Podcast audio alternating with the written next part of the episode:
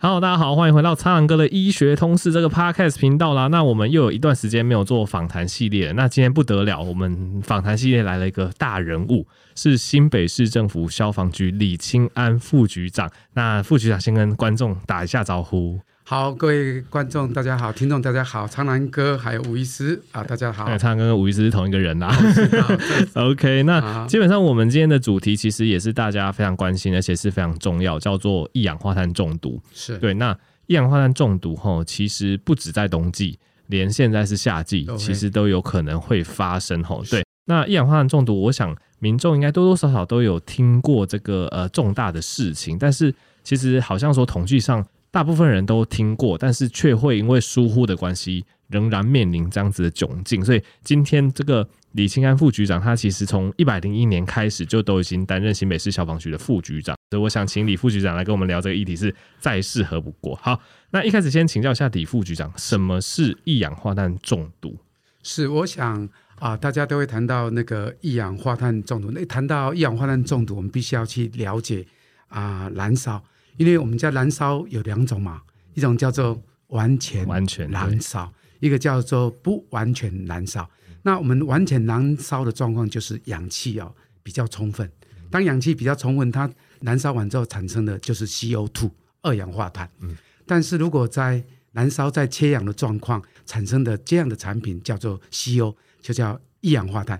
那一氧化碳基本上它是有毒的。嗯哼哼，而且是无色无味的。对，没有错，它是一个无色无味的这样这样的这个啊啊、呃，我们的这这种气体啊、哦。嗯。那这一种的，有些人在讲说，它这个中毒的状况到底怎么一回事啊、哦？嗯、那这种呃燃烧不完全产生 CO 这样一氧化碳，其实它的啊中毒方的症状可能要考虑几个，可能要考虑到啊，比如它的这个浓度，空间的浓度，嗯，可能也必须要去考虑到这个这个环境。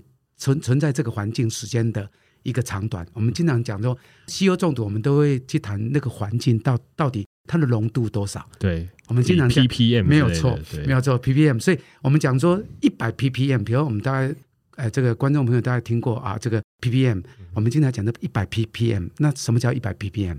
一百 ppm 应该是说这个 CO 的这样浓度在这个空气当中它所占的百分比。一百 ppm 就是零点零一 percent。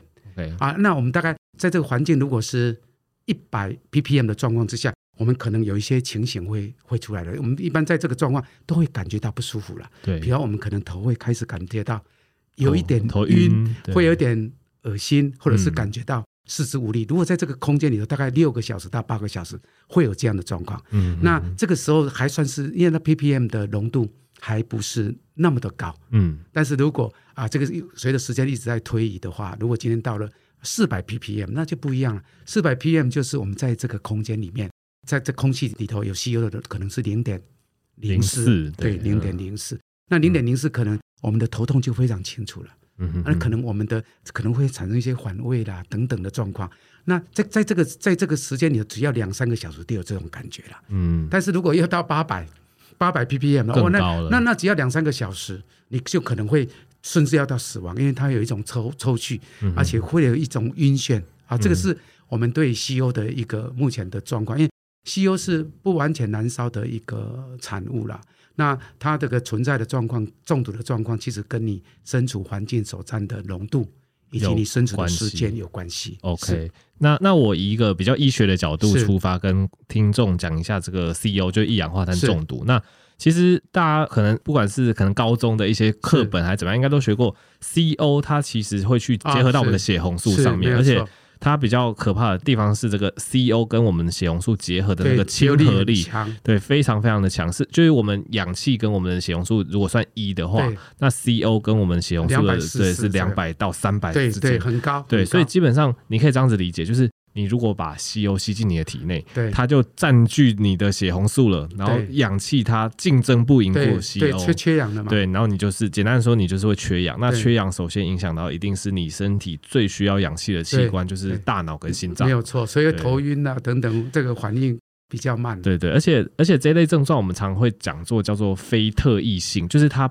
它不是一个很清楚明显的一个可以形容的症状，所以就是一些不舒服，对，头晕、反胃、恶心、呕吐，所以大家会一开始会比较不没有感觉到，对，他以为是我们正常的身体的不舒服，是不是我今天刚好感冒，对对对，还是怎么样，或者是做食物中毒啦，都有可能啦，都有可能，就造成你对那个西欧中毒的一个时间点你没有办法掌控，对对对，所以这也是一个麻烦的地方。那请教一下李副局长，那哎，新闻或者是我们一般民众也常常会讲瓦斯中毒，对啊，这瓦斯中毒，哎，好像又好像一氧化碳中毒，又好像不是，那这这个是一个怎么样的名词上的误用呢？对我刚我刚刚有提到说。西优中毒只要是燃烧不完全的产品，比如说你这个啊燃气热水器的或瓦斯的这样的一个燃烧不完全，在不通风的状况之下产生西优中毒。嗯、那瓦斯，我们呃，我想吴医师你应该知道，我们叫我们讲说湿式有两种，在现阶段呢，我们湿式真的有两种，嗯、一种是天然气吧，对，我们家里头有一些装的天然气，那那我们叫做都市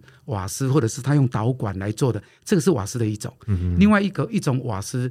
就是液化石油气，那个那个液化石油气就是比较乡下哦，你知道乡下有一些比较桶状，就一桶一桶的那个要滚滚动的那种。对对，这个我们叫瓦斯。它这个瓦斯瓦斯中毒只要看这个使用的燃料，那你一般的瓦斯哦，你看像我们叫天然气，它它只要是碳系列的吧，烷系列，那碳系列的我们叫 C one 到 C two，嗯，可能甲乙烷的部分那个是天然气，嗯，如果是丙丁烷哦，C 三 C 四的。那个丙丁烷，那个是液化石油气，那基本上碳是无毒的，对，碳无毒也无味啊，嗯，所以瓦斯它的这个组成只要是碳，它无毒无味。但是有时候我们在家里头，如果有瓦斯泄漏，有时候你会闻到，哎，好像怪怪的，那个是添加剂啊，嗯，添加剂让你警示说你家出状况了，这个是我们叫做那个瓦斯大概状况。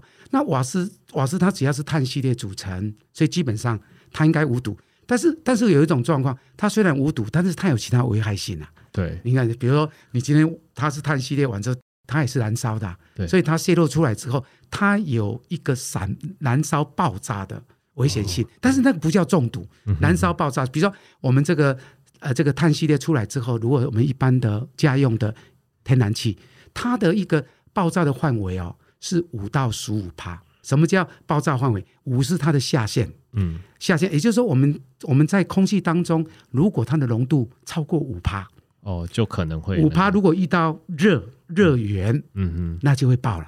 了解啊，如果是属于这个液化石油气的，诶，它的那个下限又更低，它可能只有一点八帕。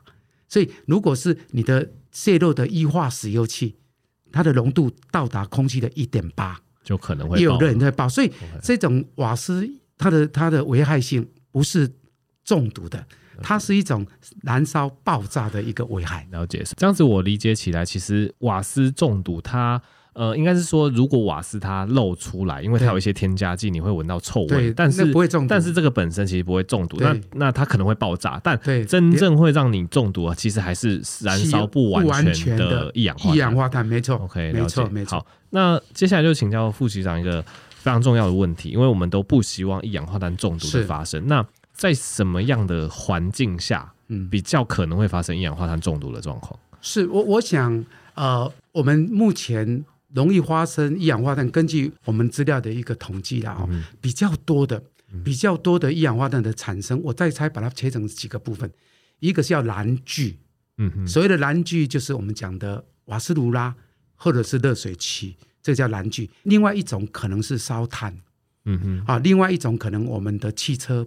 排排气的，大概我们常见的类别看起来是大概有这三个类别。那这三个类别里头，应该最多最多的就是使用燃具嘛，嗯，家庭的使用燃具。那在家庭使用燃具里头，最多最多的，你知道是什么吗？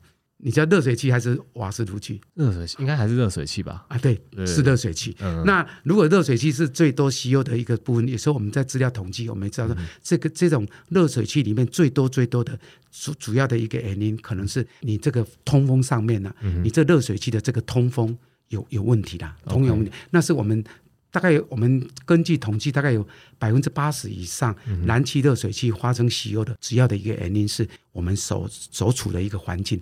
通风的问题，这是我们常见的这个这样的一个吸油产生的主要的原因。OK，就是通风不良，所以氧气不够，就会造成那个燃烧不完全。对对对，是主要的。那民众也会有个问题说，那是不是我的热水器我只要设在阳台，就一定不会瓦斯中毒，因为好像有一些案例是在阳台的时候发生瓦斯中毒。那那，那个是一氧化碳中毒，的确是设在阳台，嗯、我们经常看到的设在阳台，那个造成热水器的这个比例相当高。嗯、那其实要让我们的燃烧燃气的热水器在装的时候不要有这种吸油的产生的问题，我想有几个可以提供给我们听众朋友做一个参考了。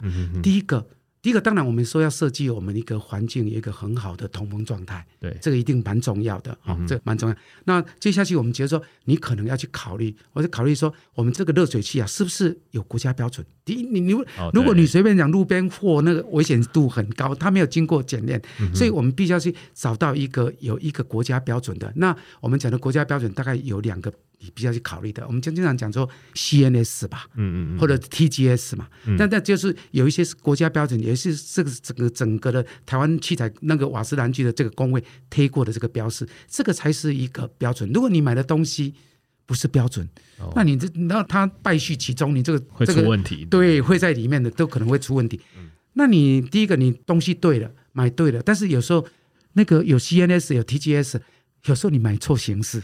那个，我们常应该知道，我们瓦斯有有哪些形式吗？你所知道形式哦。对，我们家的家用的那个燃气热水器。哎，这这我没有那么清楚。Okay, 那我就简单的跟你说一下，我们的热水器其实大概有两种形式，一个叫 RF 式的，嗯哼，一个叫 F 一式的，这两个不一样。RF 跟 F 一。对，简单来讲，其实 F 一是比较安全的，因为 F 一是叫做强制排气，也就是我在这个热水器里面，我有一颗心脏马达。那可以把我们周遭的晦气透过这个马达，把它带吸到这个空间里面，然后再借由一个管子把它拉到外面去，那个叫 F 一式的强制强制。那个那个就是你你在屋内如果有你你在屋内如果有这个晦气，嗯、这个因为燃烧不完全产生吸油那你是一定要装 F 一式，它才可以把你的晦气集中在。这样的一个篮具里面，那再透过它的一个导管拉到户外去，嗯哼，啊，所以一般的室内的环境绝对要装这样的强制排气的 F 一四 F 一四。那有一种叫 RF，RF 是什么？就是你可以装在室外。那这个很简单。也就是你的环境真的很清楚，在室外，嗯、哼。就是我我外面接我所跟我的空间接触了，就是一个大自然，就是一个完全是开场的，嗯、那个叫室外。所以阳台不能算是室外，啊、阳台基本上应该算是室内。为什么？我们我们现在有一个问题是什么？嗯、阳台本来是室外，对，但是因为我们这个目前的我们居住的环境啊，面积好像没有那么的太拥挤了，对，对。所以阳台外推吧，哦，就是尤其在台北市都有这样的状况，阳台。外推，要外推完之后，他又把做做一个里门，有没有？嗯，就就啊，那那原来是外的，嗯，是室外的状况啊。他结果又把它这个外推完之后，又装里门，那不是又变成室内的？对。所以有一些我们经常说，哎，我在阳台啊，那我为什么会有这种状况啊？因为你在阳台，事实上你的阳台已经变了，嗯，违规。外推了啊，变成已经改成室内了。那你装的热水器的形式是不是应该随着改变？对，你应该不能再装室外型的吧？哦，要装 F，要装 F 一式的。对，所以对，所以我们一样形式要装对。所以我们讲说，第一个你的要有国家标准嘛，CNS、TGS 吧。接下去你的形式要选对啊。所以我多么希望观众朋友，你在回去之后你要考虑，你要买热水器，是不是考虑一下你是室内还是室外？嗯、如果是有阳台，你有没有外推？哦、如果要推室外变成室内，那你。要装的是 F 一嘛，所以形式要不要对？对，那形式要对也没用，接下去装的人要不要 对？哎，不是你跟我可以装的，对，我们要装这个是一个技术嘛，哈，你要不要一个安装的技术师？而且这技术师要有证照啊，你是不是要请他来？你不是说今天买来我想装就装，或者是隔壁阿伯曾经有这样的经验，你就给他装，那那你形式对了也没用啊。对，那如果请一个专业的人来装，你要不要按标准来装？要如果没按标准来装也没用嘛。好，这个这个都完全了，完全完之后，你周遭还是要注意通风嘛。对，啊，你要不要检修？有空要检修。啊、如果哎，要不要汰换？我请问你要多久汰换？什么时候觉得刚开始汰换？嗯，这个都是问题。那我也跟观众朋友说，哎，什么时候要汰换？有几个汰换？比如，哎，莫名其妙温度要忽冷忽热，嗯哼，哎，这个就要改。或者是我们这个排气管，哎，好像有漏气，或者是。我们的这种这种热水器上面有一些黑色的碳粒，嗯、哼黑色碳粒就是有一种稀有产生的，那个就是要去换了。所以我我觉得一个热水器哦，有些热水器也是一装装了十五年，装考不好更久，其实那很危险。一般热水器其实装个七八年，那再注意平常的检修，那必要的时候有异样。就应该及时来台湾，okay, 这个会比较安全。OK，所以其实听起来，我帮大家统整重点就解，第一个就是环境的通风性，对，没错。第二个就是热水器的形形式要对，要对就是如果你是国家那种室对哦国家标准，而且如果你是室内，就是要这种强制排气，对，完全对。那如果你真的是在室外才可以装，我有我有我有在室外确定室外才可以 RF，对，然后再来你要找就是合格的技师来装。然后接下来要叫他按标准来装，哦，对，按照标准来装，不能乱装。对呀，啊，因为但是民众可能不见得知道什么叫标准嘛。嗯，最重要装完之后哦，我今天甲乙双方，甲方来装，乙方付钱。嗯，那完之后你要不要把装的结果，国装的结果要留一些证据再给乙方那边？对，那你装完之后合格，要不要贴在上面贴一个啊？这个是标准的，哦，也要。所以有没有民众都反正装完了，装完就算了，反正钱给人家了，嗯，啊。但是其实他有很多的权利，他应该要。知道了，OK，然后装完也要定期的检修，对，要检修。Okay, 那还有一点，就是因为有些民众也会问说，那需不需要装一些，例如像是一氧化碳警报器啊？哎、嗯，如果真的出事的话，可以提醒自己的。当当然，我们叫做多元的，然、嗯、后多元的一个安全的观念是对的。我们要防止这个吸油中毒的状况，刚刚有讲的，从环境到等等都要注意。那、嗯、那有时候还是真的有点担心的时候。当然，我们也鼓励大家，像我们家里头现在不是鼓励大家装助警器嘛？对，因为为什么要装助警器？我们我们我们讲说，一般我们在睡觉的时候，其实反应都比较慢。嗯，好，那我们有时候在有吸油的现象，如果你你你不知道的，你更对你就更沉睡。好、嗯，所以我们装完它的时候，其实透过它的一个强力的一个 alarm 哦，可以很快的提醒你说。你周围好像有这样的一个问题发生了.那你就可以来做进一步的一些紧急的处理跟应变。了解。那也请教李副局长说，哎，如果今天真的不幸，我们怀疑自己发生了一氧化碳中毒中，我们开始有些头晕啊，嗜睡不舒服，那这时候就是我们要赶快，当然打一一九是一定要的，但当下我们要赶快做怎么样的紧急处理？没有错。刚呃，那那个昌哥讲的很对了哈，我觉得吸油中毒有一个前提条件说。你要怀疑你是处在吸油中毒的状况，嗯哼，因为吸油中毒就好像感冒一样，吸油中毒可不跟食物中毒那个，那个那个症状就不太舒服，蛮相近的。像我也觉得很累很累，但是你这个很累，可能不是你正常的累啊，是你周遭已经存在吸油的环境所造成的结果。所以我们一直鼓励我们的同的的的听众朋友说，你当你感觉到有不舒服的时候。你要你要适当，尤其是你家有可能在用燃气热水器，嗯，或者是你家有在使用瓦斯的时候，你就应该把反应桌带到那边。最坏的状况是出问题了，嗯哼，有症状就觉得不是一般正常的生理，是一种处在环境造成的结果，嗯，这个一定要有。好，症状感觉到的时候，哎，它就可以有敏感度就武装起来了。对，这个又马上要有这种观念。接下去碰上了怎么办？其实有很多很多的不同想法，但我我用一个一个一个简单，我我用叫做。开关移送，你会觉得好像什么开关移送？开关移送，好，这是我自己创出来，我就用开关移送。开关嘛，你你知道什么叫开？怎么关？你猜看看。开关，开开窗户。哎，对对对对，开开开窗户，关就关关瓦斯关电。哎，对，没有错，没有错，就这样嘛，开关嘛，就开啊开，希望那个通风，通风就是我们把那 ppm 数降下来了，对不对？哦，那让让这样的一个 CO 存在空气中的这个浓度降低，开。通风是很重要，嗯、啊，关就是把那个来源关掉，开关移呢，移。移 移动的移嘛，干嘛移？不是移热水器啊，是把移你家人顺在那个环境里头有状况的，就赶快移到一个比较安全的地方，你把它移上。所以移把这个你家人可能有些在洗澡啊，啊，你觉得他洗澡已经搞不，你你感觉到出问题了，那个里面的更严重，对，一定更严重。所以当你感觉到不对了，赶快去做开关，那把你的。这个家人啊，存在这个状况的家人，赶快移出来一个空气通风良好的地方。嗯、当然，那个很多人，我想那个昌哥很清楚，就医学就就让他呼吸，至少跟这个好的空气做接触嘛。嗯、啊，这个移移着，然后送送医对嘛，就是赶快打一一九一送。这个是我觉得在碰到这种状况的时候，第一个确定你身处的环境，你优先去怀疑出状况了，嗯、不要。把好像大家都把大事小而化之啊，我应该我一直在讲说，你要把小事把它撑大，嗯，这个东西不是正常的，对，你凡是把小事变成大事，变危机来处理，有那就有安全观念，其实你出事的机会相对少，所以我们说，哎，你必须要把这个危机武装起来，觉得可能出事啊。我们告诉你说，吸油中毒就是这个状况。嗯、那你平常没有这个，好像你生理的状况不应该有这种状况，但是你现在又变成有这个事实，那你怎么办？怀疑嘛。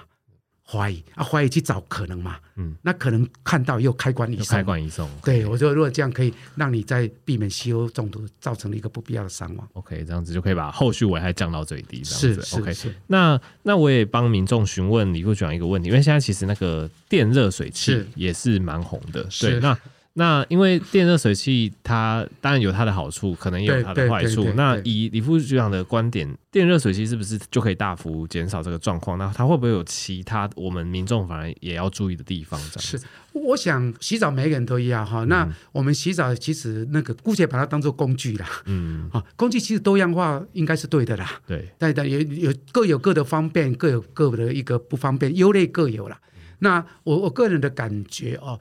啊，这个好像电的，电的好像好像吸油中毒的机会没有，嗯哼，但是电的还是有那种不便利性啊。对，如果你停电怎么办呢？哦，啊，对不对？啊，就停电，你天然气瓦斯、液化气还在啊，你还可以处理啊。嗯、所以我基本上面，呃。从便利性、从安全性来看，这两个东西其实优劣各有。我觉得你也不可能说因一会死啊。对，你会产生吸油，你就不要用。这这个也未免太过矫正。他也要煮饭啊，还是什么？对对呀，对呀。但但是我我我个人觉得应该是这样，是说我们在使用任任何一种能源都有它的好处，也都有它的便利，但是安全是蛮重要。所以你知道说，比如说我们就要这，我们就要我们使用瓦斯，就使用瓦斯的，不管是天然气还是液化石油气。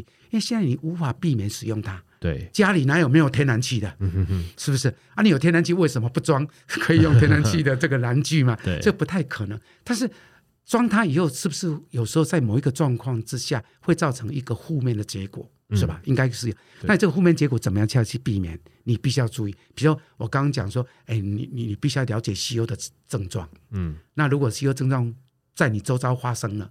不应该发生，感觉有这种状况，嗯、那你是不是应该要去做一些适当处理？那你你你讲说西柚这个症状知道啊？我再往前推，你干嘛让它发生西柚啊？哦，对，是不是？那我们西柚不是要防止它，不是很简单吗？通风很重要。一开始讲那些，对，通风很重要。你你只要有通风，ppm 就没有了。嗯嗯嗯。啊，你为什么为了冬天把那个门关，把那个门窗关掉？嗯。所以我们说，你不要把那个那个救你生命的那个窗，为了天气能把它关掉，因为。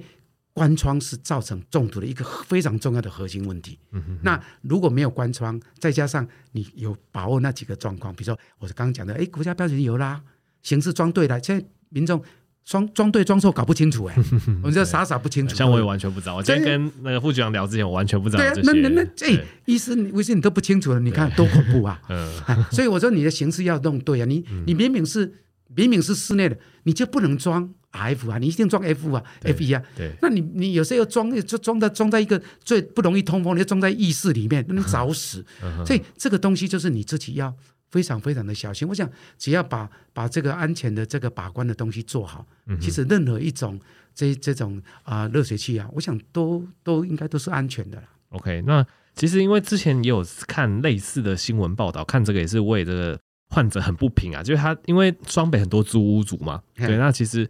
呃，像像我我也是这几年都一直是租屋族，那我们租身为租屋族，我们进去其实也不太会去，对，就没有那那种危机意识啊，去看热水器什么 RF、FE 怎么样，对对，所以之前是有这个状况，是说，哎、欸，好像有房客他发觉这个热水器设置不太妥，那跟房东反映，希望就可能可以更新啊，或者是加装这个排气设备，但是房东不理，结果后来这个房客真的遇到一氧化碳中毒的，而而且还过世，对，那遇到这种状况是。呃，当然我们就是觉得很不幸，但这样子到底会怎么建议房客要怎么自保？就是如果跟房东，例如说真的有一些通讯的来往，我们要怎么把这些留存当证据，还是怎么样？也请教一下副主。是我先讲是不是有这个案？这个案例是有的，嗯哼，而且也经常有时候黑数也有啊，嗯，摊在这个媒体上面的可能是少数被看到了，对对，可能少，但是有些东西。可能存在，但是没有出来，那个黑数应该在。嗯、那我们，我想，我们有些明很清楚，比如一百零三年，我们有一个加拿加拿大籍的女子，她住在住在我们的那个啊、呃，我们台北市的这个 N G 街，她是租那个套房。那租套房里头，嗯、这个空间是室内的，结果她使用的可能不是 F 一式的。对。那结果发生这样的中毒的一个案件出来，那这案子出来之后，那那房东有没有事？当然有事啊。嗯、这个房东可能有一些过失致死的啊。那我们在一一百零八年也是一样，在林森这个北路也，同样有这样的没有装对这样的一个 F 一式的热水器，那么造成这个啊租户的这个死死亡的状况。这个案子告诉我们，他除了有民事的赔偿，像这样一百零八年在这个林森北路的这个套房租的。造成这样死亡的结果，除了民事他要赔八百多万以外，他还有过失致死罪，他必要去做处理。那这个只要都在刑法上面，嗯、所以有些刑法刑法上面，我们大概刑法的有一些像我们所知道的，呃，刑法两百八十四或者是刑法两百七十六，这个就是过失致死，房东你有责任的，那房东你有责任。所以我第一个我想说，先讲怎么防止他。我我觉得住户是无辜的，对。你你要赚钱，生财有道嘛？你要你的财源是来自于租户给你的，那你你要不要保障他的安全？所以我觉得，我觉得房东必须要去了解法令的规定。嗯哼，那法令有什么规定？那如果没有做好这个规定，他应该负什么样的责任？我觉得这部分应该蛮重要的。那我说法令上面，我大概先讲，我们一般讲法令有几个，一个刑法、民法，或者是我们行政执行法。嗯哼，那这个行政法上面，我们我们最有关热水器的安装的规定。是规定在消防法里面啊，嗯，我们消防法里头，我们的十五条之一的有规定啊，哎，按你要装热水器哦，你是要承装业才能装啊，按你承装业是要雇一个有能力的这个承装的技术士才能做啊，嗯，做的时候你要按照标准来做啊，对，这法令写的那么清楚，那这个清楚的法令，我多么希望甲乙双方都能够了解。第一个，租房子给人家的房东，你知道法令有这种规定。你如果违反这个规定，后面有是消防法的四十二条之一的处分呢？那个处分，我觉得处分也不是额度也不是很高，在一万左右的一个处分。但但是如果你没有做好，如果你们叫万一发生，嗯，这种过失造人家受伤、重伤，或者是甚至致死，那就是刑法了嘛。对，那跟人家产生的关系就是民法的关系嘛。对，所以我说生财有道，我我多么希望哦，这个有能力提供租户给人家的房东。你是不是了解法令？法令是带你到一个安全的一个观念上面。当你懂安全，你就会知道。我就很担心说不知道安全。对，我多么希望说他知道。有空你有钱，你有房子要租给人家的时候，看看法令，嗯，看看法令，不要为刑法民法负责，先看法令。法令你按照这种做，不就没有问题了吗？好，我说房东他本身为了住户的安全，其实遵照法令的规定。我刚刚讲过，就是说你的你要装对啊，你要叫。标准有能力装的人来装，随时注意到他的一个危害性，那马上把它做处理，让我的住户能够安全，这是他的责任。如果有做好，后面就没有刑事民事。OK，那接下来住户住户对，我就说这是你的权利嘛。我现在很担心说，哎，有些那个租屋哈，反正是包租公包租婆，他东环境太多了，他也搞不清楚。对啊，但是。我我租的只有租一间嘛，对对对，你你要注重你的安全啊，你注重你的权利啊，要保障住这样。对啊，如果我是租户，当我我要到一个套房我去租的时候，我要看什么？我我要看几个，比如我先讲消防，我当然看他逃生梯道对不对呀？嗯，我要看他的灭火设备有没有到位啊？嗯哼，我看他的该有那个防烟的这个地毯，他有没有按照地毯啊？他有逃生的紧急照明有没有啊？那是在设备上面。嗯哼，当这个设备弄懂完之后。我我接着要去看看看啊，我住的环境不是要洗澡吗？我的厕所、卫浴里面，我是不是有这样的热气、热水器？嗯、我的热水器是电的还是瓦斯的？嗯，如果是电的，OK，顶多不方便性嘛。对，对不对？对吧？这都停电就不要洗澡了。对啊啊！如果今天是瓦斯的，哇，那你就要小心了。瓦斯不是说，哎，这个不能当燃气热水器，刚刚有谈过。但是你当然你还是一样老问题，你要不要去看看这个热水器装的这个室外室内装的形式对不对？嗯，我跟讲一个简单，什么叫 F 四 F 一？